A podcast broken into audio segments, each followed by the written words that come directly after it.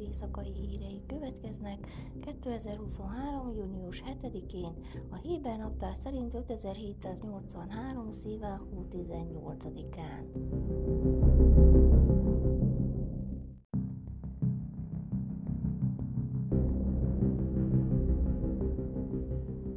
Sabtai izraeli rendőr főkapitány kedden arra figyelmeztetett, hogy hadereje nincs felkészülve az ország egészét érintő többfrontos erőszakra, például a 2021-es gázai háborút kísérő zavargásokra és etnikai összecsapásokra. Sáptály azt mondta, hogy a tisztek jobb helyzetben vannak, mint két évvel ezelőtt, amikor az erőket komoly kihívások elé állította a több napig tartó erőszak, a csőcselék, valamint a zsidók és arabok között kialakult harcok során a vegyes városokban, miközben a katonaság a gázai jövezet terroristáival harcolt a falak körzője hadműveletben. Ma sokkal felkészültebbek vagyunk, mint a múltban a falak körzője idején, hogy nagyszámú helyszínnel megbirkózunk, de még mindig nem tartunk ott, ahol kéne, mondta Sebtány a Knesset bizottsági meghallgatásán. Nem fogunk tudni kezelni egy forgatókönyvet, ha több frontos incidensre kerül sor az ország egész területén, tette hozzá, rámutatva a munkaerő, erőforrások, eszközök és felszerelések hiányára, ami akadályozza a rendőrséget abban, hogy megfeleljen az elvárásoknak. Sáptály megjegyezte, hogy Lótban, ahol 2021 májusában a leghevesebb zavargások zajlottak, a rendőrős 30%-os munkaerő hiányal szembesül, ami 56 tisztet jelent. Lod is beletartozik azon az arab közösséget sújtó halálos alvilági erőszakkal terhelt zónához, amely idén eddig 91 áldozatot követelt. A kompenzáció komoly probléma, hanem javul az izraeli rendőrtisztek fizetésének kérdése, nem látok javulást a munkaerő helyzetben, hangsúlyozta a rendőrfőkapitány.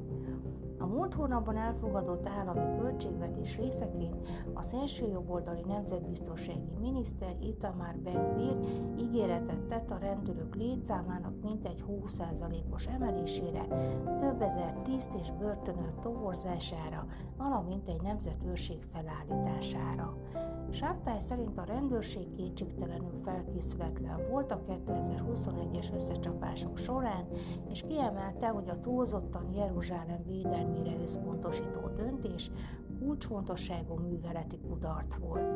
A feszültségek kezdetben valóban a fővárosra összpontosultak, ahol napokon át harcok zajlottak, a templomhegy körül és az zászlós menet alatt a Hamas terrorcsoport rakétákkal vette célba a fővárost, kirobbantva a tíznapos konfliktust. Hárman életüket vesztették, és több százan megsebesültek az arab zsidó vegyes lakosságú városokban zajló hever zavargások során.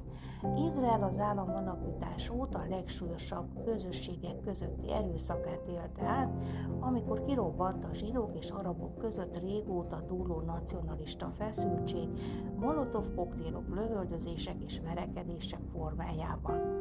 Nem számítottunk arra, hogy ilyen gyorsan elérjük az erőszak ilyen spiráját, tette hozzá Saptály, megjegyezve, hogy csak járőrözéshez szokott rendőrök voltak jelen azokban a vegyes zsidó-arab városokban, ahol a legintenzívebb összecsapások zajlottak.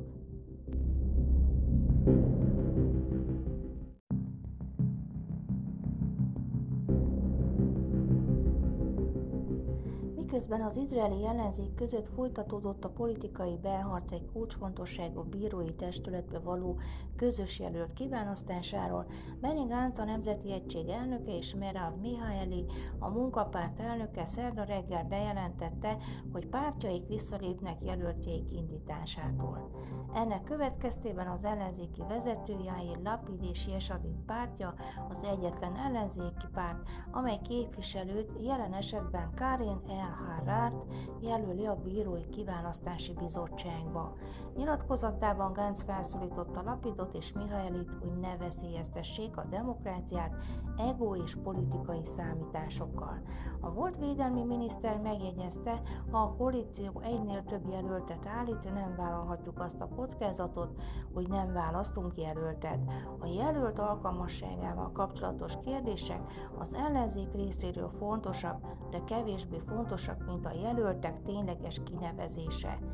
Gánc nyilatkozatát követően Mihály és a munkapárt hamarosan követte példáját, Lapid ezt követően köszönetet mondott Gáncnak és Mihálylinek a közös munka és együttműködés melletti döntésükért. Szerda az utolsó nap, amikor a pártok benyújthatják jelöltjeiket a bizottságba, az ellenzéki pártok a közelmúltban azonban nem tudtak dőlőre jutni egy közös jelölt kiválasztásával kapcsolatban, aki képviselni őket. Az ellenzékre nehezedő nyomás tovább nőtt, amikor Amir Ohana, a Knesset elnöke június 14-ét tűzte ki a Bírói Kinevezési Bizottság kiválasztásáról szóló szavazásra. Gánc és Lapid múlt kedden találkozott, hogy megvitassák az ellenzéki pártok bírói kinevezési bizottsági delegáltjának személyét. A vita akkor alakult ki, amikor Lapid Jesadit frakciója El Harán kinevezését javasolta a bizottságba, míg a munkapárt Efrat Rajtent jelölte, aki az előző Knesset idején is a bizottságban szolgált.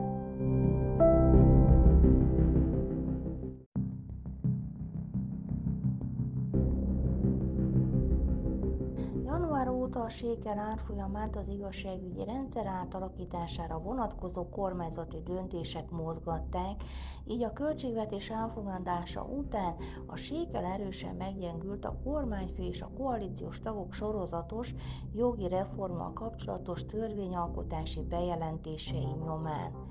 Az ellenzék és a koalíció közötti elfogadható megállapodások, így a hivatal és a bírák kinevezési bizottságába egy ellenzéki képviselő kinevezésével kapcsolatos elvárásai mérsékelték ezeket az angályokat, ami szerdán a séke jelentős felértékelődéséhez vezetett. Így módon a sékel jelentősen erősödött a dollárral és az euróval szemben, a Nemzeti Banka délutáni bankközi kereskedésben a sékel dollár árfolyamot 1,8%-kal 3.648, a sékel eurót pedig 1,47%-kal 3.910 értéken határozta meg. Vezető közgazdászok ugyanakkor megjegyzik, hogy amennyiben a kormány hajlandósága a kompromisszumra csak taktikai visszavonulás, a kockázati prémium ismét gyorsan emelkedni fog, beleértve a sékel gyors leértékelődését is, mivel a piac kormányba vetett bizalmat törékeny.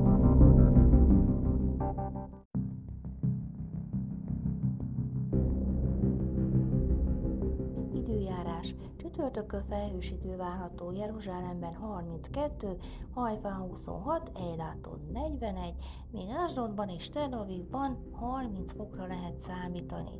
Ezek voltak az új kelet live hírei szerdán.